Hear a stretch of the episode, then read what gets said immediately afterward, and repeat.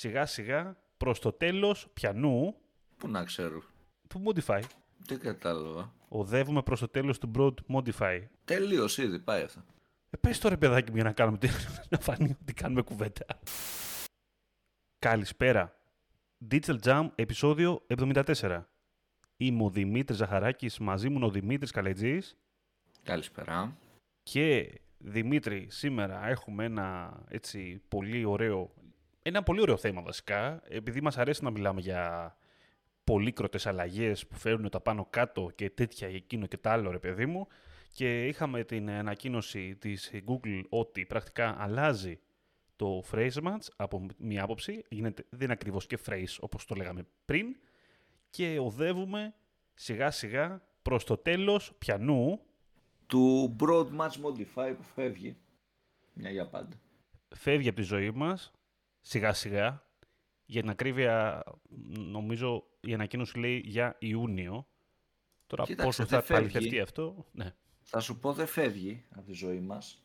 Ε, έρχεται με άλλο όνομα πλέον. Δηλαδή μας το επιβάλλουν θα σου πω σιγά σιγά. Δεν είναι δηλαδή ότι φεύγει και τέλος θα πάμε δηλαδή σε λύσεις ε, phrase και exact. Είναι ότι απλά πλέον το νέο phrase match θα είναι στην ουσία σαν το broad match modifier. Μμ.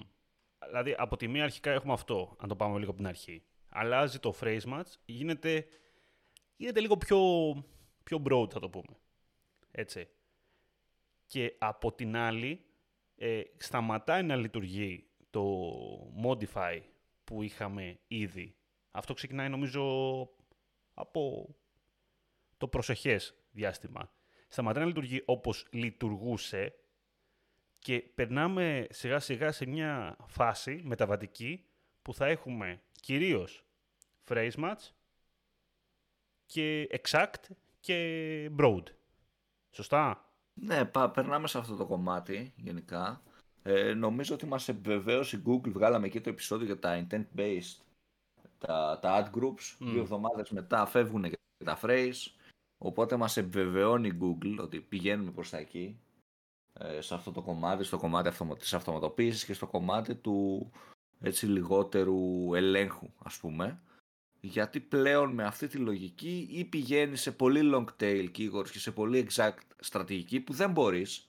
Δηλαδή δεν μπορείς να έχεις μόνο exact θεωρώ σε ένα account. Δεν- Γιατί δεν θα έχουμε νέα terms, δεν θα κινείται γενικότερα ο λογαριασμός με μόνο exact. Οπότε είναι λογικό να χρησιμοποιήσεις και phrase. Πλέον το phrase θα είναι λίγο πιο broad, θα πιάνει και άλλα πράγματα. Άρα η Google μας πηγαίνει και μας κατευθύνει σε πιο αυτοματοποιημένες έτσι, λύσεις στο segmentation, στο πώς τρέχουμε το λογαριασμό. Οπότε και αυτή η αλλαγή είναι έτσι σε αυτό το μοτίβο θεωρώ. Από τη μία, ας, αν μπορούσαμε να πούμε ένα παράδειγμα, ρε παιδάκι μου, του, του τι αλλάζει. Τώρα προσπαθώ να βρω ένα, ένα ιδανικό παράδειγμα. Ε, ας πούμε, έχουμε ένα, έχει το phrase match γυναικείες μπότες. Αυτό που αλλάζει είναι ότι ξαφνικά αυτό το phrase match keyword θα μπορεί να κάνει match ακόμα και με το query καινούριε γυναικείες νούμερο 25 μπότες. Αυτό δεν θα λειτουργούσε πριν. Θα λειτουργούσε με το modify. Πλέον όμως, επειδή και ο αλγόριθμος είναι πιο έξυπνος και καταλαβαίνει πρακτικά τι αναζητεί ο χρήστης, ότι αναζητεί αυτό το πράγμα, θα πηγαίνει και θα κάνει match. Δεν είναι κακό αυτό, θα πω εγώ, από μία άποψη. Ε, ίσα ίσα μας ανοίγει ένα καινούριο δρόμο. Ναι, θα είναι πιο δύσκολο. Το phrase με τη μορφή που το είχαμε στο μυαλό μας, σίγουρα αλλάζει. Αυτό που λογικά θα δούμε το επόμενο διάστημα είναι όσοι χρησιμοποιούμε phrase match να βλέπουμε να αυξάνονται και τα impressions συνάμα. Γιατί ξαφνικά θα αρχίζει και θα στοχεύει περισσότερα πιθανά query. Από την άλλη, θα δούμε λίγο το modify να χάνει κάποια query. Να χάνει γιατί ξαφνικά ε, για κάποιες περιπτώσεις θα πηγαίνει πιο εύκολα το, το broad, με λίγα λόγια. Για παράδειγμα, άμα είχαμε ένα broad match modify για το keyword ε, με το συν δηλαδή, καλύτερα sneakers, δεν θα κάνει από εδώ και πέρα match με τη φράση καλύτερες τιμές ε, για, για sneakers στην Αθήνα, είναι λίγο περίεργο από εδώ και πέρα αυτό το πράγμα, τα παραδείγματα του Modify. Γενικότερα, εμένα με προβλημάτισε λιγάκι ο τρόπος που, το, που βλέπω και τα παραδείγματα τώρα, γιατί σε φάση, okay, άμα δεν κάνει ε, match με αυτό, με τι θα κάνει, ας πούμε. Δεν ξέρω εσύ τι έχεις καταλάβει με τον πρώτο, με το πρώτο match. Κοίτα, εγώ κατάλαβα ρε παιδί μου ότι θα υπάρχει ένας αλγόριθμος όπως υπάρχει και τώρα, ο οποίος θα προσπαθεί να καταλάβει στην ουσία και είναι κάτι που θεωρώ ότι θα το πετύχει, δηλαδή βλέπουμε ας πούμε και το, το Google Translate πόσο καλύτερα καταλαβαίνει αυτά που γράφουμε και το τι εννοούμε, οπότε θεωρώ ότι θα το πετύχει σε αρκετά καλό βαθμό και εκείνη το στοίχημα της Google για το αν θα δουλέψει όλο αυτό ή όχι ε, και θα αντιλαμβάνεται μέσα από το phrase το τι θέλεις να πεις και το τι ακριβώς ζητάς. Πολύ ωραίο το παράδειγμα πούμε, που δίνει η Google με το Moving Services New York City του, του Boston ας πούμε που δείχνει ότι θα πιάνει το καινούριο ε, phrase, θα πιάνει και το Affordable ε, Moving Services New York City του Boston που έχει ακριβώς ε, το, το keyword απλά πιο πριν λέει κάτι άλλο, το παλιό phrase δηλαδή, θα πιάνει και το New York City corporate moving services του Boston που ενδιάμεσα δηλαδή στη φράση έχει το corporate και αλλάζει λίγο τη σειρά των λέξεων που δεν θα το έπιανε το παλιό phrase. Οπότε αυτό είναι η αλλαγή ενώ το broad match modifier θα το έπιανε. Αλλά δεν θα πιάσει το moving services Boston του New York City γιατί θες New York City του Boston οπότε το αντίθετο θα το αντιλαμβάνετε και δεν θα το δεν θα κάνει trigger εκεί, δεν θα εμφανίζεται η διαφήμισή μας. Οπότε πάει σε μια λογική ρε παιδί μου η Google και σου λέει ότι αντιλαμβάνομαι το τι θες εσύ και θα εμφανίζομαι εκεί σε αυτό το κοινό ακριβώς.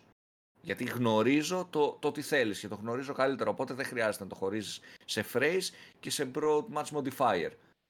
Αυτό, ε, πάμε δηλαδή προς τα εκεί, σε αυτή, την, σε αυτή τη λογική θεωρώ. Και νομίζω πως εάν στα ελληνικά, δηλαδή αυτό προϋποθέτει ότι η, το, ο αλγόριθμος και όλο αυτό το, το σύστημα θα αναγνωρίζει πλήρως τα ελληνικά και θα τα αντιλαμβάνεται. Εάν αυτό δουλεύει, πιστεύω ότι θα δουλέψει καλά και το κομμάτι του, του phrase και θα είναι πολύ έτσι relevant. Εκεί είναι το ναι. νόημα γενικότερα. Επειδή μιλάμε για ένα πιο... είναι tricky. Ε, ναι. Είναι λίγο περίεργο. Γιατί θα, θα έχει ενδιαφέρον. Λίγο... Ναι. Θα έχει Αυτό είναι λίγο διαφορετικό. Γιατί βασίζεται, βασίζεται πολύ περισσότερο στο κομμάτι ότι καταλαβαίνει τι γράφει ο χρήστης, καταλαβαίνει ότι αυτό δεν έχει νόημα με αυτό που έχουμε κάνει ε, phrase match, οπότε αναλόγως δεν θα το, δεν το βγάζει ή το βγάζει. Είναι λίγο, είναι λίγο διαφορετική περίπτωση. Στο Broad η αλήθεια είναι ότι αυτό σε ένα, σε ένα βαθμό ίσχυε, θα σου πω εγώ.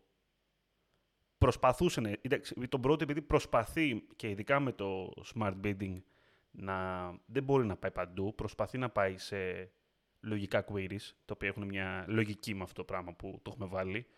Οπότε εκεί πέρα το βλέπαμε περισσότερο να προσπαθεί να βρει σχετικά keywords. Δηλαδή αντί για, άμα το έχουμε βάλει broad match με τη λέξη αγορά, θα βρει και με τη λέξη που πουλάνε τέλος πάντων. Έτσι. Ε, προσπαθούσε να βρει κάτι παρόμοιο. Συνώνυμα πάρα πολύ παίζανε.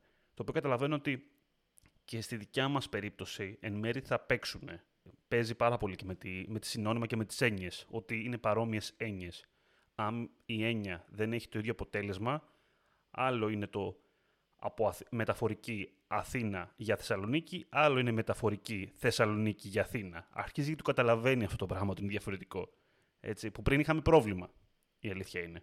Τώρα, εν ολίγης όμως, αυτό είναι μια αλλαγή η οποία ξεκινάει και μας επηρεάζει από τώρα. Έτσι, οπότε ξεκινάμε ήδη, πρακτικά από το Φεβρουάριο έχουν ξεκινήσει να γίνονται αλλαγές.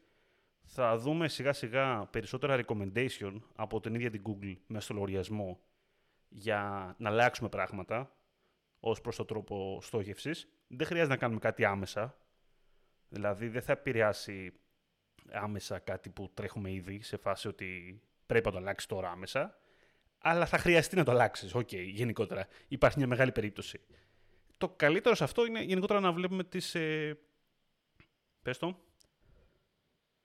τις προτάσεις που μας δίνει και η Google ούτως ή άλλως και να έχουμε στο μυαλό μας ότι από τον Ιούνιο το Broad match Modify θα πάβει να υποστηρίζεται στους λογαριασμούς. Από τον Ιούλιο, από τον Ιούλιο. Έκανα λάθος. Από ό,τι βλέπω, ναι. Και αυτό, για να το κλείσουμε λίγο, να σου πω κάτι. Δεν είναι πάρα πολύ σε αυτό που έχουμε ξαναπεί. Το λέγαμε ξανά πρόσφατα, για το ότι πάμε πιο κοντά, όσο περνάει ο καιρός, πιο κοντά στο Broad. Κοίταξε, εγώ έχω κάποια keynotes γι' αυτό, έτσι ναι. κλείνοντας. Το βασικό είναι ότι πάμε στην ενοποίηση ε, των ad groups, πάμε σε transition από τα, τα single keyword ad groups σε intent-based ad groups, επιταχύνεται περισσότερο αυτό το κομμάτι. Ήδη ε, και σε προηγούμενο επεισόδιο το έχουμε πει ότι το intent-based δούλευε περισσότερο.